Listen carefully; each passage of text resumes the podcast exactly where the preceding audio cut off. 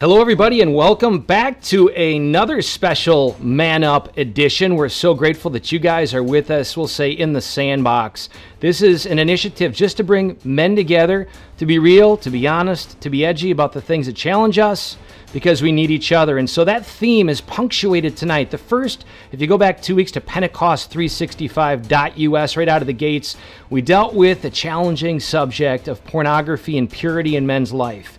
Even if you've beat that battle, if you will, and conquered porn, which by the way, most have not. So it's a noble endeavor. You're not alone if you're battling with that. But even if, you know, the externals of that, you're conquering it, we know that purity is an issue of the mind, it's an issue of the heart. And God promised in Romans 12, you know, we can be transformed. It's possible.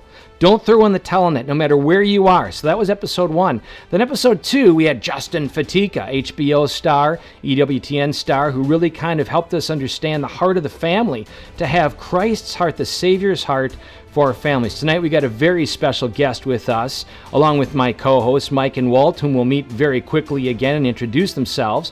But we've got a good friend, Joe Lombardi, I knew him back in the days at Erie, Pennsylvania when he was coaching at Mercyhurst College, and he's navigated quite a bit from that point to being the QB coach for the New Orleans Saints. So, so great to have him with us. As a simple byline, his much lesser important note is his grandfather is the great Vince Lombardi. Having grown up in Wisconsin, I'm just, it's in my blood. You know, grew up Packer. I still connect with you awesome brothers and sisters out there. It's a connector for us, me being in Toledo, Ohio. And uh, but most significantly about Joe Lombardi is that he's a husband and father of seven awesome children. So if you're listening to us right now, broadcast over the radio, I encourage you to maybe, if you can, check out Pentecost365.us. You can see our handsome mugs and you can see the imagery through we're going to talk you through this program if there's anything visual. It's not necessary that you go there but uh, it's a visual format. You'll see us interacting there too and you'll see all the old episodes at pentecost365.us now if you see this screen at pentecost365.us look at our logo a second. You see man up where the u is that turnaround sign that you see in the road and the cross is on the uh, edge of the arrow well, that really describes, if we're really honest, where all of us are at to some extent. We're all going in a direction. So start there. Where are we heading? Not just in our work or in our marriage physically, but go a little bit deeper. Where are our souls heading? What is our direction? Because if we're honest, the fact is, many of us are either going in the wrong direction, direct, completely opposite direction, or maybe kind of off to the side.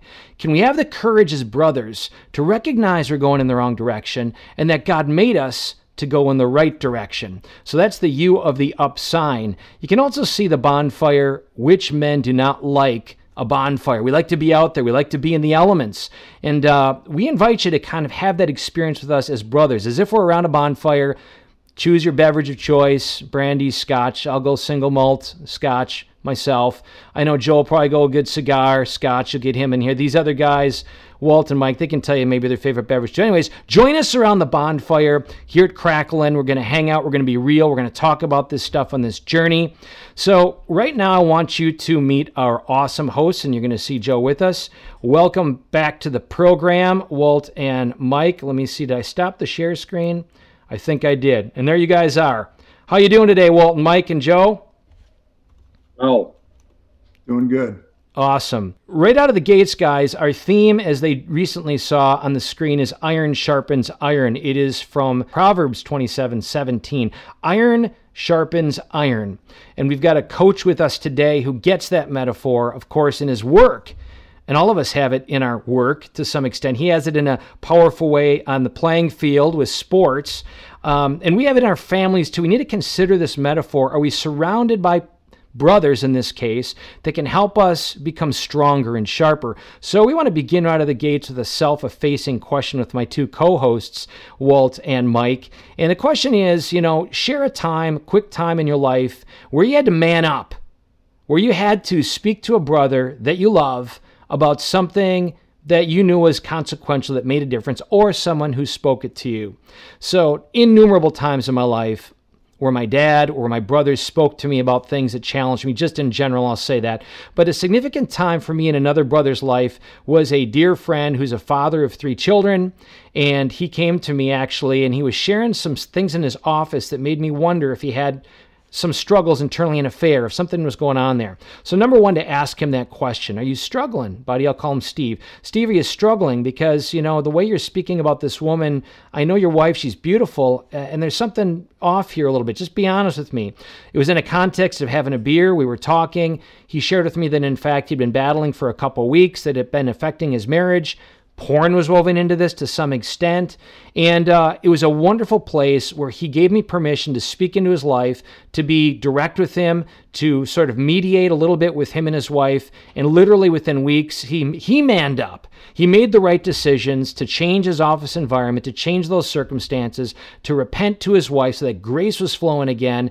And you know what? Had it not been that point of contact, and I'm so blessed to have been in that point, who knows where he would have been in that occasion? How many men at that point never have men that reach into their lives, that break that gate of the enemy's flow, and uh, and help them to get realigned? So there's my man up moment. Let's go to you, Mike. Well, hey, who uh, has had a um, a drug addict in their life? Mm. I didn't think I did. And uh, when I was managing a bunch of pharmacies for a, a large health system, I had some reports of some missing drug. And you know in my mind an image of a of a drug addict is you know a teenager out on the street or some vagrant that appears homeless that is scrounging for drugs. This gentleman looked like you and i. Went in the pharmacy confronted him about it and was compassionate about it. And uh, he he admitted it. He he was in the fetal position on the floor and behind the pharmacy. Mm and uh, just met him in that space with love. Obviously, we have to get law enforcement and everyone else involved, uh, but he's made a full recovery. He travels around the state of Ohio now, talking to other pharmacists and other healthcare providers about uh, the trap that he fell in from a surgical procedure to abusing drugs. And now this gentleman's in charge of a pharmacy. He can order and, and take whatever he wants. Wow. He was the manager of a store, of a pharmacy. That's so, awesome.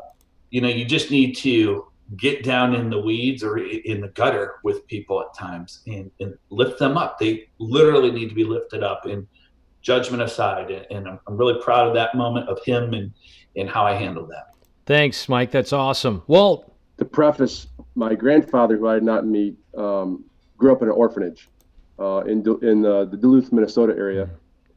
And he passed away when my dad was 14 so my dad was working full time in eighth grade uh, to make ends meet for his family, and so uh, my dad obviously wanted for my sister and I to provide, you know, uh, a life of not leisure but a life of comfort, right? A life that his dad didn't have, and a life that my dad really didn't have.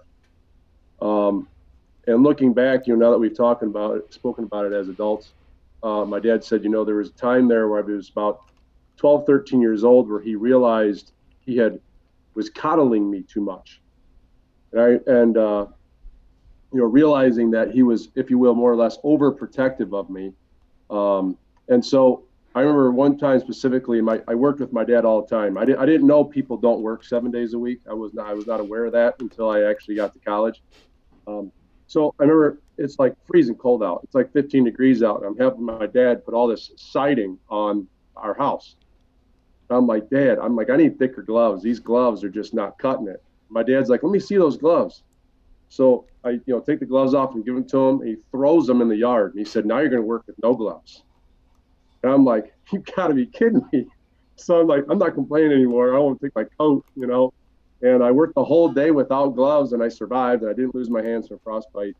And uh, I'm, I, I was pissed at my dad, but looking back, I'm so very thankful. So anyways, that's my dad, and I know he loves me. That's awesome. Joe, it's good to have you. We're going to get to your, I'm sure, man up moments as you share your story and as we talk about the dynamics of iron sharpens iron. But uh, we're going to throw some softballs first. We know you are capable of far more, but we want to have a little bit of fun here. So between Mike, we'll begin Mike Walt, alternate lightning round questions. Before we do so, Joe, you're, hopefully I have this right. You're husband and father of seven children. Is that correct? Right. Seven? Seven yes. kids. Uh, QB coach for uh, the Saints, and that particularly means Drew Brees, but obviously I'm sure the backups also. Yep. I got to ask the big question on everybody's minds, though. In the midst of this COVID crisis, is there going to be an NFL this year? Well, listen, I don't think, I think we're certainly planning uh, to go in that direction. Uh, I'm not included in those high level meetings, so uh, but they just released the schedule, and uh, you know it seems like right now all systems are go. But uh, as we all know, there's a lot of uncertainty to this situation. Awesome. Mike, Walt, lightning round question. They're going to throw these at you, Joe, and just give us kind of the first response. You're heroic. Okay.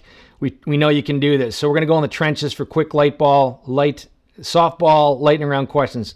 Hit them. Saints fans got to know what's your favorite celebration food, Joe? Well, listen, in New Orleans, it's got to be uh, crawfish.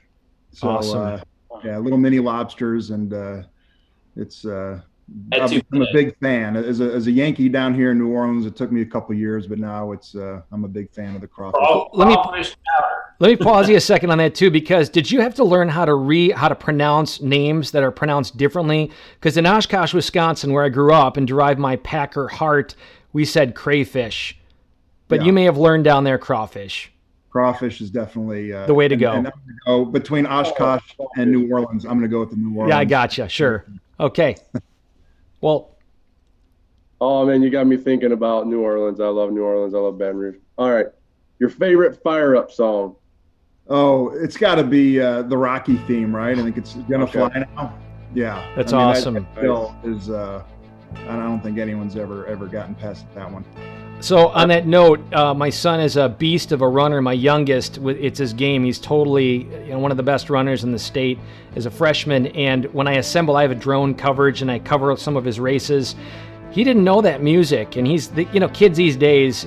It's a learning curve to learn their music, and you guys know what I'm talking about. But I added that clip, and it's now one of his favorites. So anybody who's watching right now, if you haven't heard "Going the Distance" from Rocky, from Rocky One, it is amazing. Anyways, Back to you, Mike. It's it's interesting. I just a few days ago, and I never knew this, but I saw an interview. Bill Conti, I think, is the name yes. of the guy. Yep. The composer, and and he was talking how he got some of his inspiration from uh, the Sacrifice of the Mass. And I I didn't see the whole interview, but it was a little snippet. And uh, the number of times I've listened to that song, I never knew that. Uh, wow. That was behind. That's uh, that's very inspiring, man. That's awesome. That's awesome. Yeah. Mike. All right, Coach. Inquiring minds gotta know. Did the Lombardi family stock up on toilet paper? well, with uh, nine people in this household, uh, it always seems like we are, but that's just our normal uh, supply. So, in fact, when I'm in the grocery store, I feel like I should have a sign like, "Hey, I'm not hoarding. I'm just buying for for nine people." So I know that feeling. I have eight children. I got the share screen up, Walter. Are you able to see actually our questions? Yeah. Okay. Uh, no. Oh, you're not. second. Okay, here we go. I want to show the Lombardi family. We'll get back to that screen. Go ahead. Your favorite movie? Favorite, favorite movie? Well, I would probably say uh, Cool Hand Luke mm. or uh, The Good, the Bad, and the Ugly. Those, those classics. two favorites. All right, let's play word association. Rams and pass interference. Pass. pass That's awesome. Very, very, very clean well, listen. In all honesty, it was obviously a disappointing game, but yeah. um, you know, I always think of you know you control what you can control, and mm. there are a mm. lot of things in that game that we could have done differently where it didn't come down to that one play. So, uh, you know, I'm sure in the over the years we've caught breaks, and that one sticks out in everyone's memory. But uh, you know, you win some and you lose some. So, uh, class act, class response. Well, look at it's only if you want to win, you got to move on. You know, you can't get, you can't, don't let yesterday take up too much of today. So great principle. I've, I've moved on from that. Lucy's asking some questions. Go ahead, Walt. Okay. Do you ever use football metaphors to discipline your kids? oh, for sure. Yeah. You know, it's uh, interesting. You're, as you all know, you're, you're, my kids anyway are much more likely to listen to other people than me. And so it's a lot easier to uh, say well you know uh, sean payton would tell us this uh, or you know drew brees does things this way. And you know, i'm always bringing in football stories to try to you know especially the boys uh, try to inspire them to uh, you know look look at look at the right way to do things you know it's one thing when dad tells you to do it but if you can you know another uh, a football player or a coach to uh, model some of the behavior you're trying uh, to get them to, to uh, partake in, it's a lot easier. Hey So- Joe, while we got your screen up here and your family, just give us Sure. the the rank. Run us through the names of the kids and the age uh, ages right now. All right, I know the names, the ages may be challenging. but the the red shirt there, uh, kind of to my right as you're looking at this, is Joseph. He's 18, just graduated high school or kind of graduated, I guess. Congrats, Joseph. times- So he's going to U- University of Louisiana Lafayette next year. Um, right to my left in the black shirt with the lips. Or let's go two two to my left in the white shirt is Maria. She's our second oldest right there, or in the white shirt. She is 16. Um, Bernadette is right next to her. She's our third. She's just turned 15. All right. To the far right is Thomas, and he is how old is he, Claire? He is. He's 13. Awesome. So Thomas is 13. Dominic is 10 or 11. 11. Dominic is 11 on the far left there. Claire up front is eight. And then William being held there by Joseph is three. Awesome. You didn't do mine. Back to the lightning round. Nice looking family. So we'll tee up a softball because I asked you that Rams question. What's one reason your wife's amazing? And Yeah. this is Mo- Mother's Day weekend, so Sure. Well, you just saw seven right there. I mean, she's just a, a great mom and um, a fun wife. She keeps life interesting. And uh, she just walked out the door to go on a 10 mile run. So Wow. um, she's kind of a superhero to That's me. awesome. So, yeah. All right, you can leave now, sweetie. Love you. Back to you, Walt. What? I Your support staff is now free to go. Yeah, that's right. Now that I got the age, The advisors, the producers. What is your favorite prayer outside of Mass? favorite prayer outside of mass. Um, I mean, now that they've brought the, I mean, everywhere I go to church now, I don't know if it's nationwide, we get the St. Michael prayer. Um, I'm going to forget the name of it right now, but it's, uh, I think it's called like the Sacred Heart Novena, but it, it's, uh, you know, Jesus, you said, uh, ask and you shall receive, seek and you shall find, um, knock and will be answered to you. And so I'm knocking, I'm seeking, I'm asking, and you know, you give your intention, and there's a series of them. I think it's called the Sacred Heart Novena, but I, I may be wrong on, on the name of it. But uh, I know it was a favorite of Padre Pio, so Yeah. it's, it's what I go to and when I'm in need. Oh, it's awesome. Mike, All right. Last question. Another softball. Favorite Mhm. coach of all time, Joe? favorite coach, he said. of all time. Well, it'd be easy to say my grandfather, but I'm going to go with uh, Fisher DeBerry, who was my college coach at, at the Air Force Academy, and uh, was a great influence on me, and I think uh, most of the guys that he coached.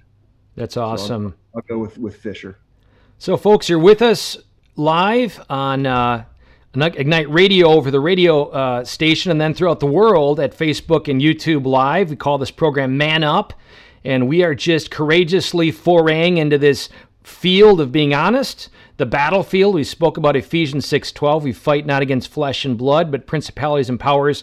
And the importance on that battlefield of having brothers who just connect with each other, who build good relationships and friendships, and uh, who connect with those dynamics beyond just the superficials to really kind of grow, to grow strong and uh, in, in substantial ways, in organic ways.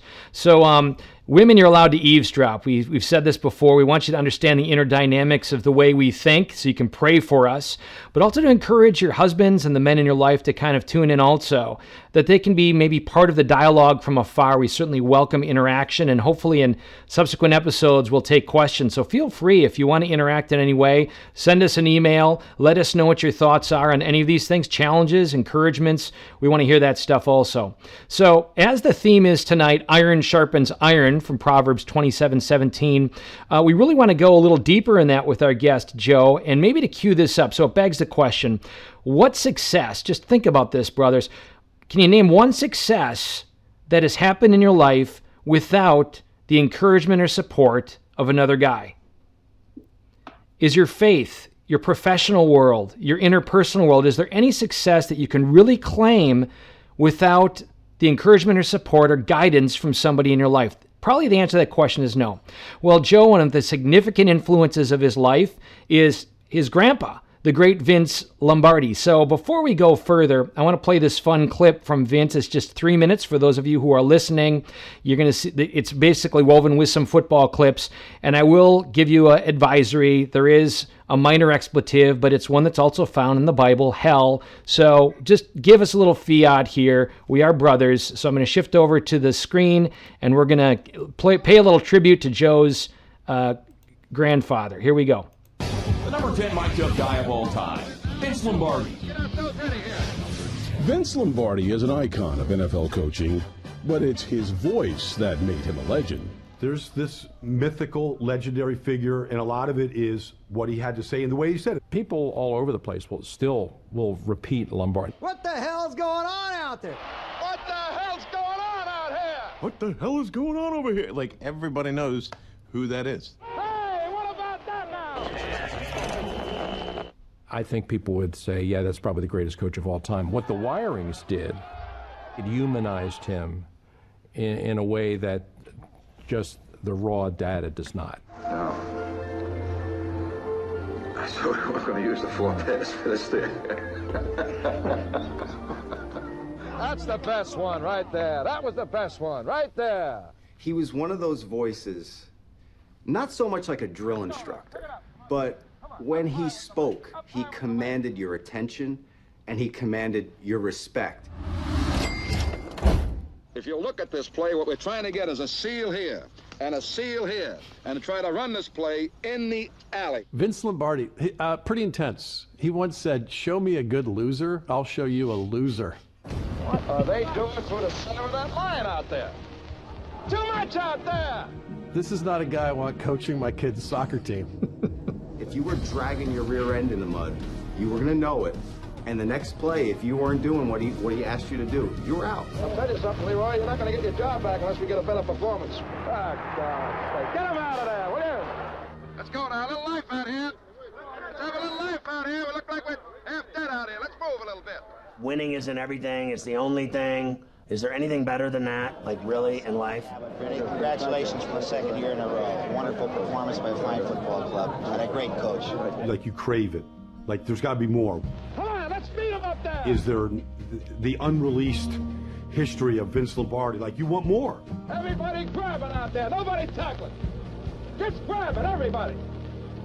Truly, he's one when we speak to one another and say, man, myth, legend, Mike, man, myth, legend, Walt, which you guys are, man, myth, legend, Joe. This is who we're referring to as the icon of man, myth, legend, Vince Lombardi, the great Vince. You're his grandson.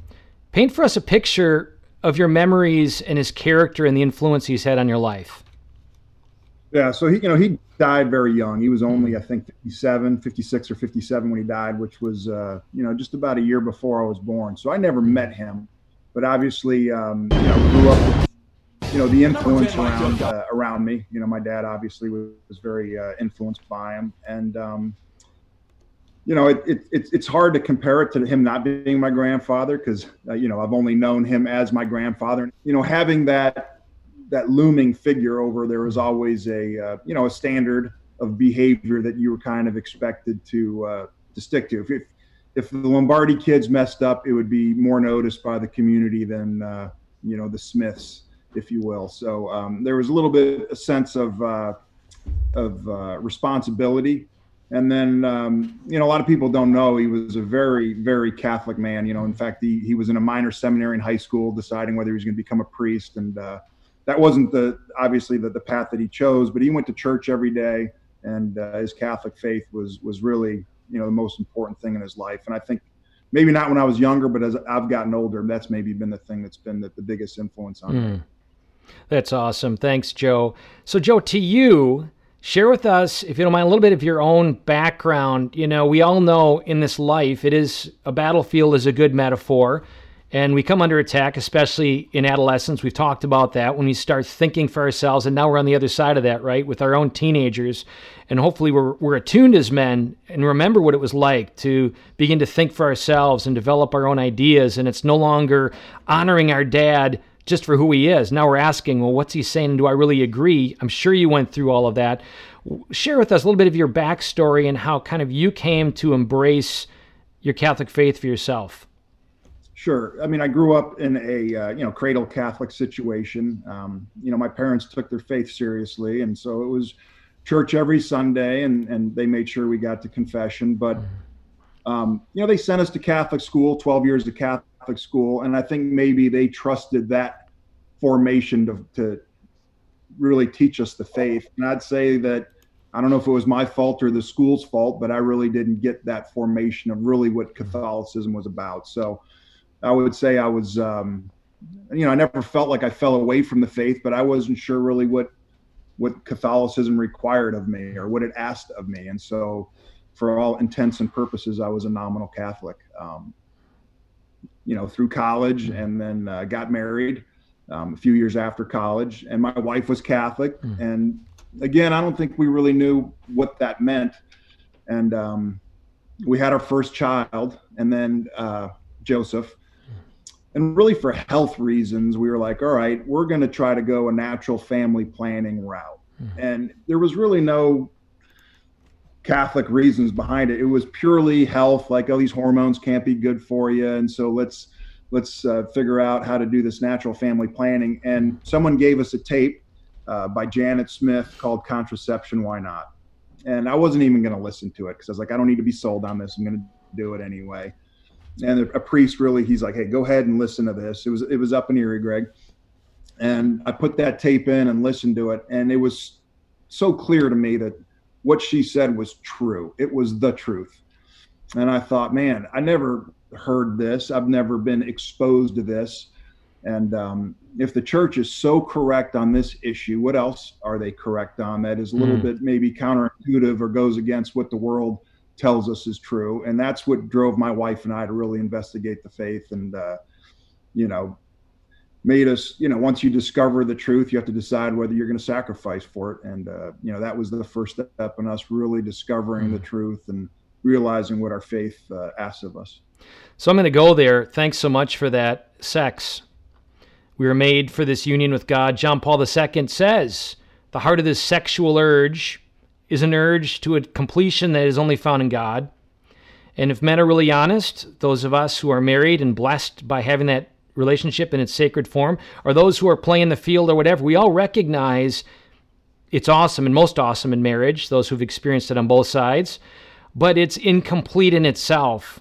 How were you challenged, Walt, as you're hearing Joe speak in a similar way? If you could share maybe just your own, maybe even recent experiences and being honest about the sexual desire as you've had your own challenges with the recent birth with your wife and your honesty about manning up in that circumstance.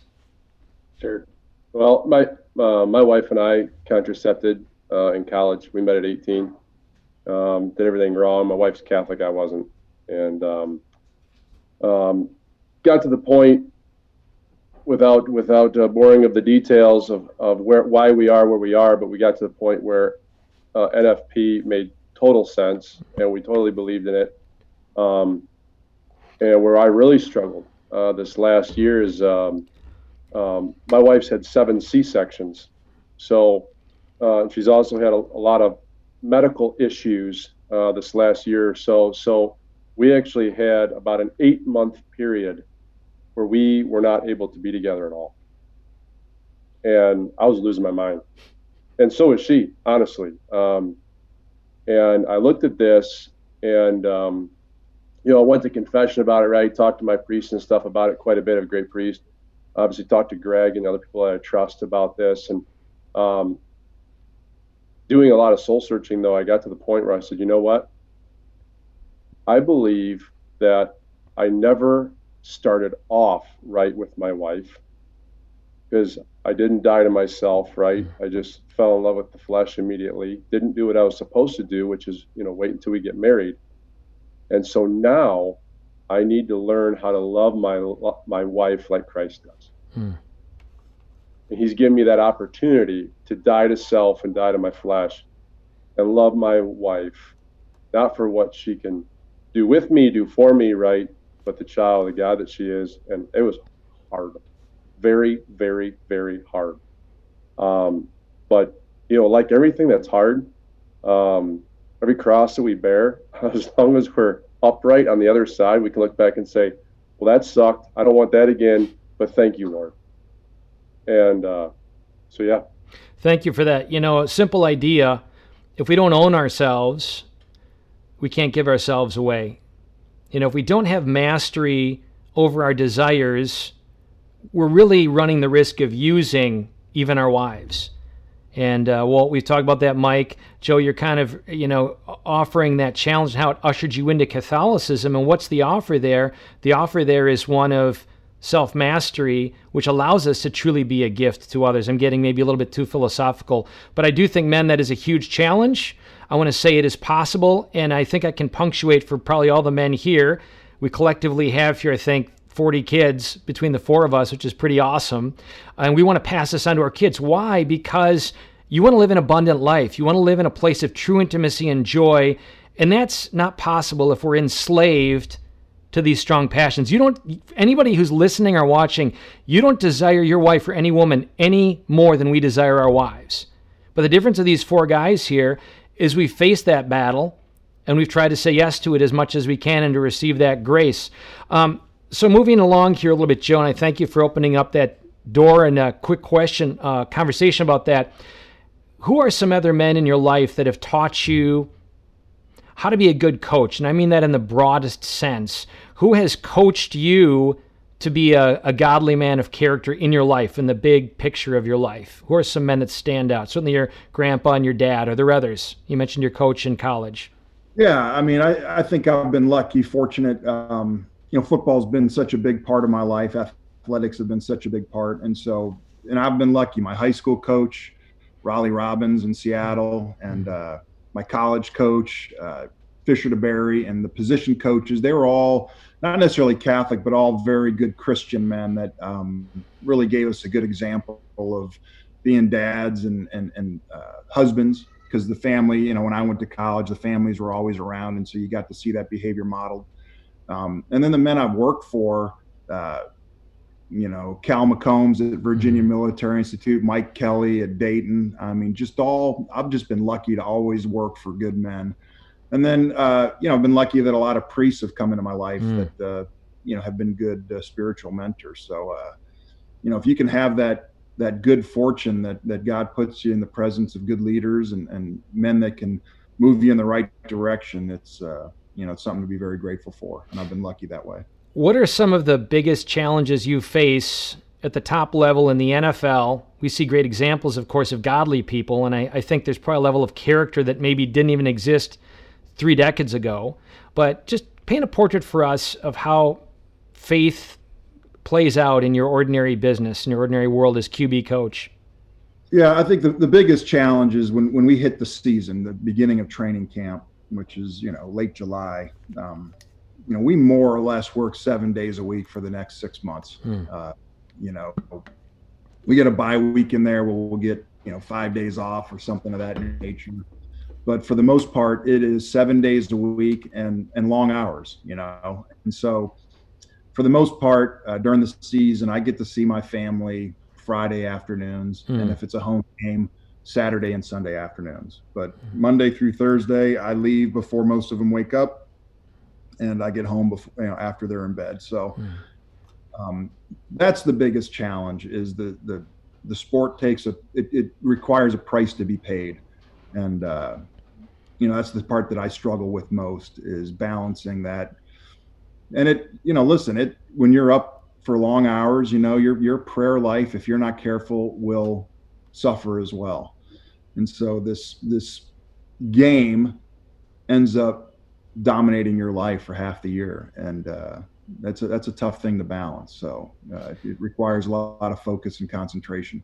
Do you have some co-mentors that share your faith that are occasions of support, kind of encouragement and challenge in your lifestyle right now on the team or other other places? I mean, I'd say our staff. There's a, a lot of good Catholic men on it, and um, you know, we I think we all kind of see eye to eye, and and uh, yeah, try to help each other along And that. Uh, it's it's hard to come up with a specific example, but there's certainly a support structure around there, and you know, our our owner, uh, Mrs. Benson, and and her late husband were very Mm. strong Catholics, and um, you know, so it's it's a good organization to be a part of as a coach if you're a Catholic. And Mike and Walt, just dive in here. Uh, any Yes. thoughts, please? I do. I certainly do. Um, so I go to church with a boatload of farmers, right? And so all the all the wives say, "Well, hey, uh, I'm not a farmer, but I do live in the country." And all the wives say, "Well, you know, I don't have a husband, right? Um, basically during college football or uh, you know college football season and football season either, right? Because they're they're on the farm 6 a.m. to you know 10 o'clock at night or later. Um, so they try to those families try to offset that time, right, in the off season. And I, I'm curious, what does your schedule look like in the off season, right? And I would assume you're trying to do uh, overload more or less, right, with your family in the off season. So what's the off season? What's the other six months look like? Yeah, it's um, you know we have draft preparation and so, but those are mostly bankers' hours, is is what I call them. You know, so gotcha. I can uh, you know be home by certainly before dinner time, and um, weekends are free for the most part, and uh, we're lucky. Leading up to training camp, we get a solid month straight off, where we get four to five weeks of just straight vacation. So, um, you know, I don't golf, I don't fish, I don't hunt, I don't have any of those hobbies that are time consuming. Um, that if I worked a more traditional job, I probably, you know, would would have a few more hobbies. But um, you know, when I when I have a chance to be home and be with the family, that's that's what we do. And you try to you try to bank those hours uh, when you have the opportunity. Um, but it's still that being said, and I think I do is is, is you know I, I, do that as well as I can. You know, those six months straight are still a challenge on the family. Yeah. Um, Let me. Uh, so thanks for sharing that, uh, Coach. Um, what I'm curious about is in season. Mm-hmm. How are you uh, being the father and the husband that you wish you could be, but you can't? So how are you trying to surround? As Greg mentioned, you're surrounded by a lot of good Catholic or godly men. Been very fortunate how how are how are you encouraging when you are gone? Maybe it's mm-hmm. texting, maybe it's FaceTiming. What are some things? Because we all can get very, very busy. We heard last week, you know, if the devil can't make you bad, he will make you mm. busy. Mm-hmm. So, how are you trying your, your best to fulfill that that role as as husband and father when you physically are gone a lot? Yeah, well, you know, it, one of the questions was one reason why your wife is amazing, and so I'm lucky that she is, uh, you know, she she's she's able to pick up a lot of that slack and um, for a large you know i've been coaching here in new orleans now i don't know if it's 10 or 11 years total and for most of that time we lived pretty far away from the facility where i would end up sleeping at the facility at in the office three or four nights a week and uh, a couple years ago we moved a lot closer so i'm able now to wake up in the morning and have a cup of coffee with my wife uh, and see the the older kids anyway before I go off, and so that that's helped a little bit. But uh, you know, I don't have a great answer for how mm-hmm. I do mm-hmm. that. You know, it's it's hard work because when I do get home, I'm usually so tired I half the time just pass out on the couch. So it's uh, you know one thing. Work. Sean Payton is a good mm-hmm. uh, a good boss when it comes to family, and so you know I'll bring some of the boys to the hotel the night before a game, and they'll sit there on the uh, you know pregame meals with the players, and so they get a they don't get as much dad, but when they are with dad, sometimes they're doing some pretty cool things down on the field pregame. Yeah, so. I think if you ask my kids, this might tell them how much they like me. You're like, hey, would you rather dad work less? You're like, no, you keep working and let us let us get around the NFL players, uh, you know, during practice and stuff. They, they, they get a kick out of it. So uh, hopefully some of those memories that they have of growing up makes up for, for their dad not being around as much. That's great. So, Joe, your kids are uh, a good range in there, and the older Joe graduating from high school, there are certain things that only a dad can convey in navigating them through difficult times in their life, and I'm sure you have those moments of connection. Um, I don't quite know what my question is, but uh, you're a great guy. I've known you now for a few decades. We've obviously a long lapse there. We played a little bit of poker at our house, which was fun. Nickels, dimes, and quarters, not Michael Jordan stuff. Um, we, uh, you know, our wives were in a similar play group, and maybe I'm tapping this idea of the importance of a culture and a community that you wrap around you it's a very Catholic town, I think, just hmm. historically, mm. and um, and so just some of that uh, cultural heritage, I do I do think kind of floats in the air a little bit. Um, we've been lucky, just the friends that we have, um, you know, the churches that we go to, that it's there is a really good support system as far as people who take their faith seriously, and just your kids, you know, being around those types of people when it's not just their family, but there's other families that are uh, modeling some of that behavior, and um, that's invaluable. But you know, in today's uh, interconnected culture, certainly all the pollution that floats around anywhere in this world, uh, you certainly have to be aware that that's got a strong likelihood of influencing your children. So you've got to be very, very vigilant. And it's hard because, you know, when you need a break, what's the easiest thing to do? Put a phone or a computer in front of a kid and uh, you know those are very effective babysitters in the uh, in the sense that they'll get the kids off your back when you need a little break, but that's a very dangerous babysitter. So I'm going to ask the question, see how comfortable you are with this, and throw you a hard ball. But uh, and you can you can plead the fifth. Um, Our kids are being introduced to an alternate lack of lines, lack of clarity, vision that is dangerous sociologically, neurologically, in every way. Have you found yourself needing to lean into that as a dad in a particular way, addressing some of those things? And maybe I'm just asking because we're men here who have uh, two of us have teenagers, and the Waltz are rapidly going in that direction. His six children. Um, what role do you play as a man and a father in addressing some of those things, and how are your kids doing with that? Kind of a personal question, but I'll throw it at you. Um, well, to my knowledge, I think our kids are doing well. Um, I I mean, it is something that we uh, certainly address. My wife uh, is uh, very strong in that that way as well. I mean, my oldest has had a girlfriend for uh, two years, I think. I mean, they, they are deeply in love, and I know my wife is uh, talks to him regularly, as do I. But she kind of takes the lead for With a shotgun. well, yeah.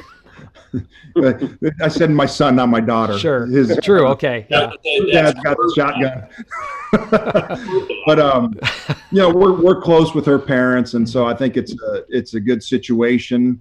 Um, you know, there's there's no easy answer. I think you have to be open, and my wife and I are open and honest about about these things, and uh, you know, you you do your best. You give them the best armor you can that you can find to uh, protect themselves against what this world is offering and um, you know and you pray and you know that i think you do your best and then you, have to let go at some point because you do know how dangerous it is out there. You do know the temptations that are out there and uh, it can drive you crazy if you try to take if you if you think you can control everything. So i think you teach them you give them the uh, the the armor and then uh, you know at some point you let go and you trust that man i know some of those some of my kids it's highly likely they're going to make certain mistakes that i wish they won't they wouldn't but you trust that in the end um, they're going to come out on the other side uh, just like a lot of us did you know Yeah. i'm sure we all made mistakes that we'd be horrified if our kids made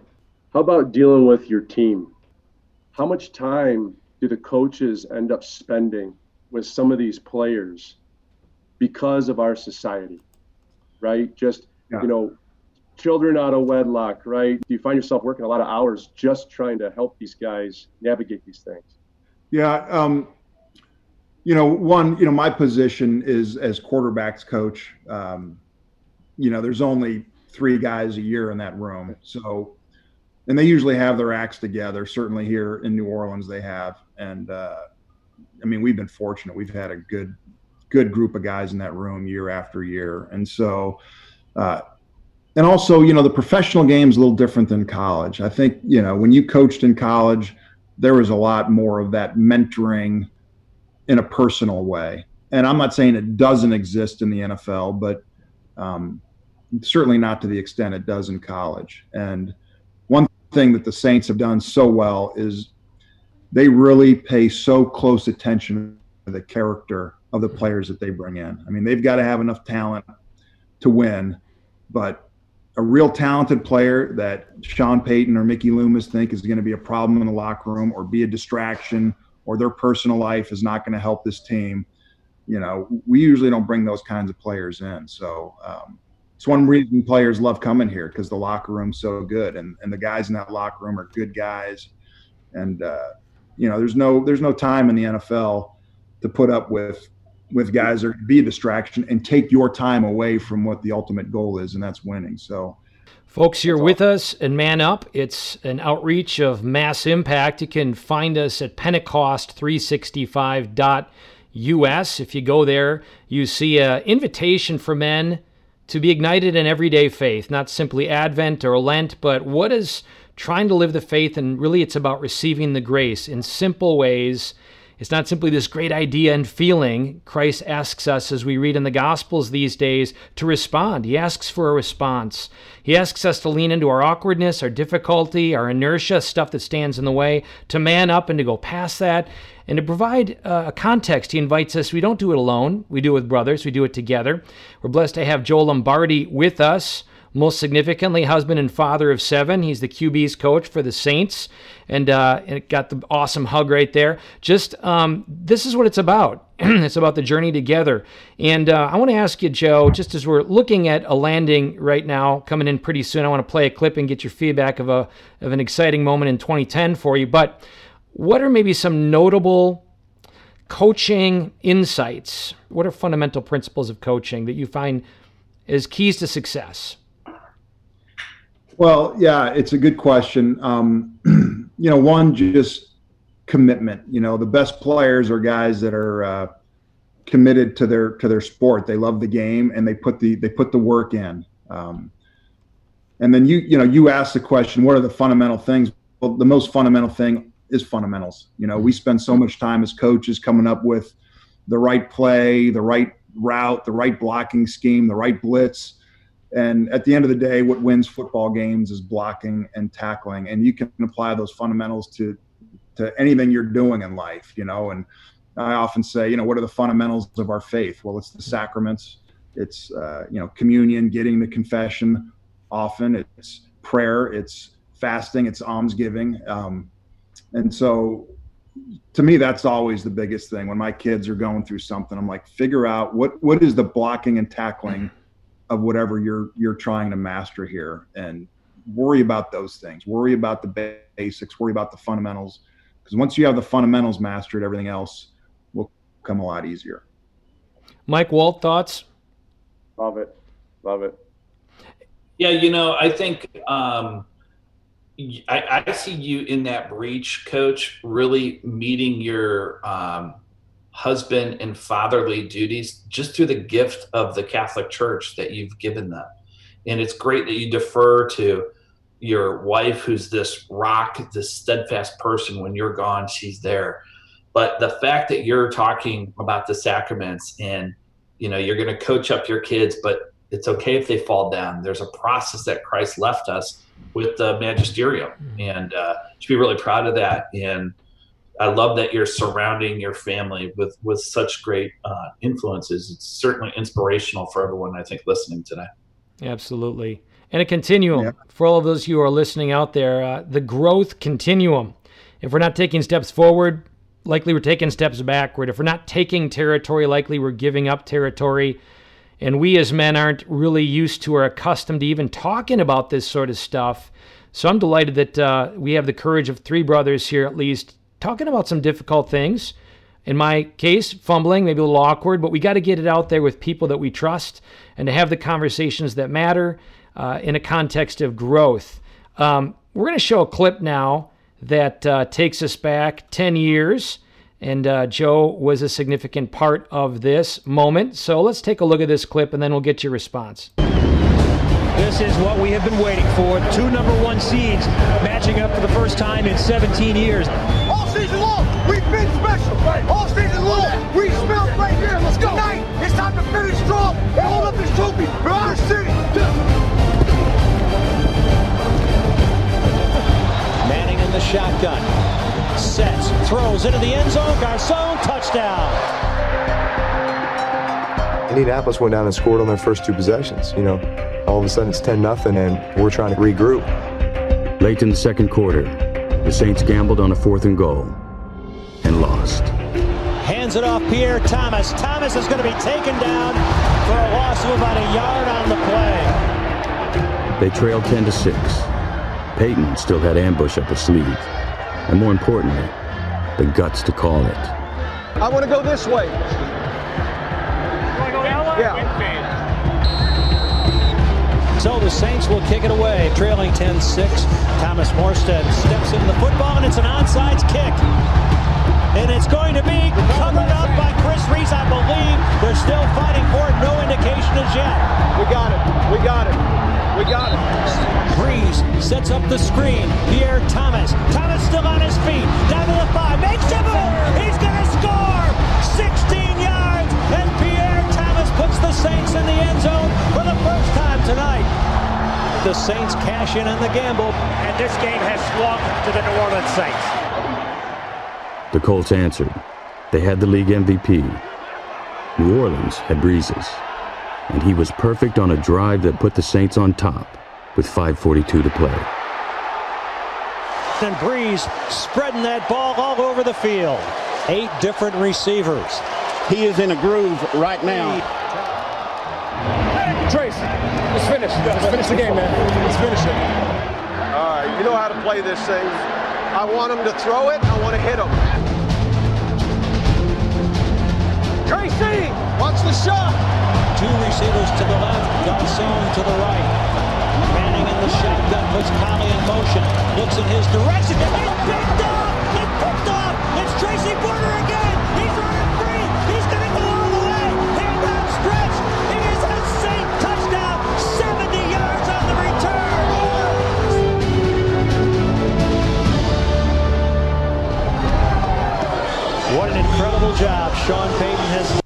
So there it is. And you were there, front row seat, part of the team that made it happen. Just what does that evoke seeing that? Just give us your experience. Well, you know, it's interesting. We just had our 10th year anniversary of that Super Bowl. So, uh, you know, this past season on a Friday, all the all the old players came in. You know, but I tell you what, my memory is is how tired I was, and I felt more relieved that they couldn't make me work another week uh, after that. so, so uh, but it's good memories. You go through something like that, you know, most of those guys, you know, your family. Joe, it's been awesome having you with us. Stick around as we kind of come in for a landing here. We have a fun conclusion of all of these Man Up episodes. We could have memes with Mike magnificent memes with Mike. So Mike's going to hook us up with some memes. But just to just to tell all you folks out there right now, we're we're glad you're with us in this program called Man Up. It's an experiment. You're hearing it over Ignite Radio Live, and it's being uh, broadcast throughout the world, if you will. You can see it on Pentecost365.us. Our guest is Joe Lombardi, QB coach of the Saints and uh, husband and father of seven. There we are, the civilization of love right there. You see these seven beautiful kids Mike and his wife Molly. That's it right there. That's the ultimate mission, the ultimate team that makes the gates of hell shudder. This is what it's about. It's it's to image God, to make him known through love, husband and wife in family. And we're so blessed to have these brothers here and those of you who are listening with us, we just really pray to receive that ultimate destination that our hearts are fixed on that destination of becoming a godly marriage, a godly family. To be honest where we're at, to, but to do the turnaround that we need to do that's what Man Up is all about. So you ready to go, Mike? This one, and I do this out of love, is to antagonize a little bit. Now, I, I didn't antagonize uh, Coach Lombardi, but uh, Mike is a big Packers fan, and we all see the Aaron Rodgers uh, commercials with State Farm. If he had Allstate, he'd be protected from mayhem like this. Look at Joey Bosa on top of him, uh, you know, getting a full armpit whiff. Uh, so I, I actually really getting the smackdown. All right, so I'm from Cleveland. All right, we got a picture of uh, Hillary Rodham Clinton. You know, she has uh, full confidence in her ability to delete the Steelers' uh, loss. Um, so she's going to delete the record of today's game. And we're equal opportunity antagonizers. Those of you who are out there, we'll go both sides of the aisle. We men like to take shots at ourselves. So let's take this little light. We do pray for Hillary as we do Trump and everybody in between. We're on this journey together. Again, Ephesians 6 12 fighting not against flesh and blood, but principalities and powers. But let's have a little lightheartedness in this. There's no good Mike's meme thread without a Chuck Norris. So this is an image of Chuck in the jungle. Chuck Norris once urinated in a semi truck's gas tank as a joke. That truck is now known as That's an awesome, awesome one. I, I, I really like that. Very one. guy. So, so look, um, you know, some think that Coach Belichick is one of the best coaches in history. What the hell's going on out there? Sorry, Bill, your check bounced. Uh, so we can't come up with a meme like this with the great Vince Lombardi, but we can. We do have a record here with uh, Coach Bill. Any final words for the good of the Man Up program? I, I, I appreciate the brotherhood. Uh, I, I just, I, I'm someone who didn't grow up Catholic, uh, who now absolutely loves Christ Church and loves Jesus. Um, I am amazed at what we have uh, with our faith. You know, it's just, it's unbelievable that, that when we, when we love Jesus and we love his church, we try to follow him, uh, these same folks that share, right, our faith worldwide, within seconds of knowing you share the same faith, you become friends, Hmm. become family, right? Uh, it's it's unbelievable. It truly is. There's there's nothing else like it. Not not sports, not any other type of business activity. There, there's nothing else out there um, like our faith uh, that brings us together. And uh, I just I think it's beautiful. I, I think it's just absolutely beautiful. Know there's all these awesome families out there, and Mike, final words on the program. Iron sharpens iron. And then we'll go to Joe and we'll land. I certainly appreciate Coach making time. I know he's probably really busy with planning and post draft stuff and God knows what else. Um, I think it's the daily struggle that in the trenches, that blocking and tackling is where we lose our soul, or we, um, or we, or you know, with Christ's help, we find it. Um, so I, I appreciate the the daily um, slug out and, match and all the analogies that you certainly can speak to eloquently. And uh, for you guys to uh, for you to make time for us uh, to hear you is, is really really appreciated. So thank you Final words, Joe. Anything you want to impart on us? No, hey, it's just it's been a pleasure. Uh, you know, any kind of social socializing we can get these days is uh, is a, is a, is a, is a good thing. So even if it's over the camera, Awesome. appreciate you guys. you got to catch up with your wife. She's on her 10K, and you got a lot of running to do. I got two arthritic knees to be chasing her, so. Uh, Let's say a quick back. prayer. We'll say a quick prayer and land this. In the name of the Father, Son, the Holy Spirit. Amen. Lord, thank you for this moment. Thank you for making us in your image. Lord, we pray for your spirit to illuminate our desires, our thoughts, our memories, our imaginations, our passions. And Lord, we do avail to you, Lord, all the stuff inside of us that's in need of being conquered right now. We're aware of it. You know it. You love us. You're in it with us. But we, we, invite you, Lord Jesus, to uh, have authority in that area, to have dominion to conquer it, to transform it, and help us to stand all the more strongly, particularly in our marriages and in our families, overflowing to this world that we may claim it for you and your kingdom. We ask this in your name through Christ our Lord. Amen. In the name of the Father, Son, and the Holy Spirit. Amen. Folks, so glad you're with us. Pentecost365.us. The program is Man Up. You're hearing it on, on Ignite Radio Live, and we're glad that you are with us and know that we're with you in this, in the journey. If there's any practical takeaway, find one man. Find one brother whom you trust, who's going to raise you to a higher level, who's going to hold you accountable, who's going to fix your eyes on that destination of perfection, and is going to take that step with you without holding back at all and encouraging you, and that you can do the same too. We'll see you next time. God bless you. Thanks for joining us.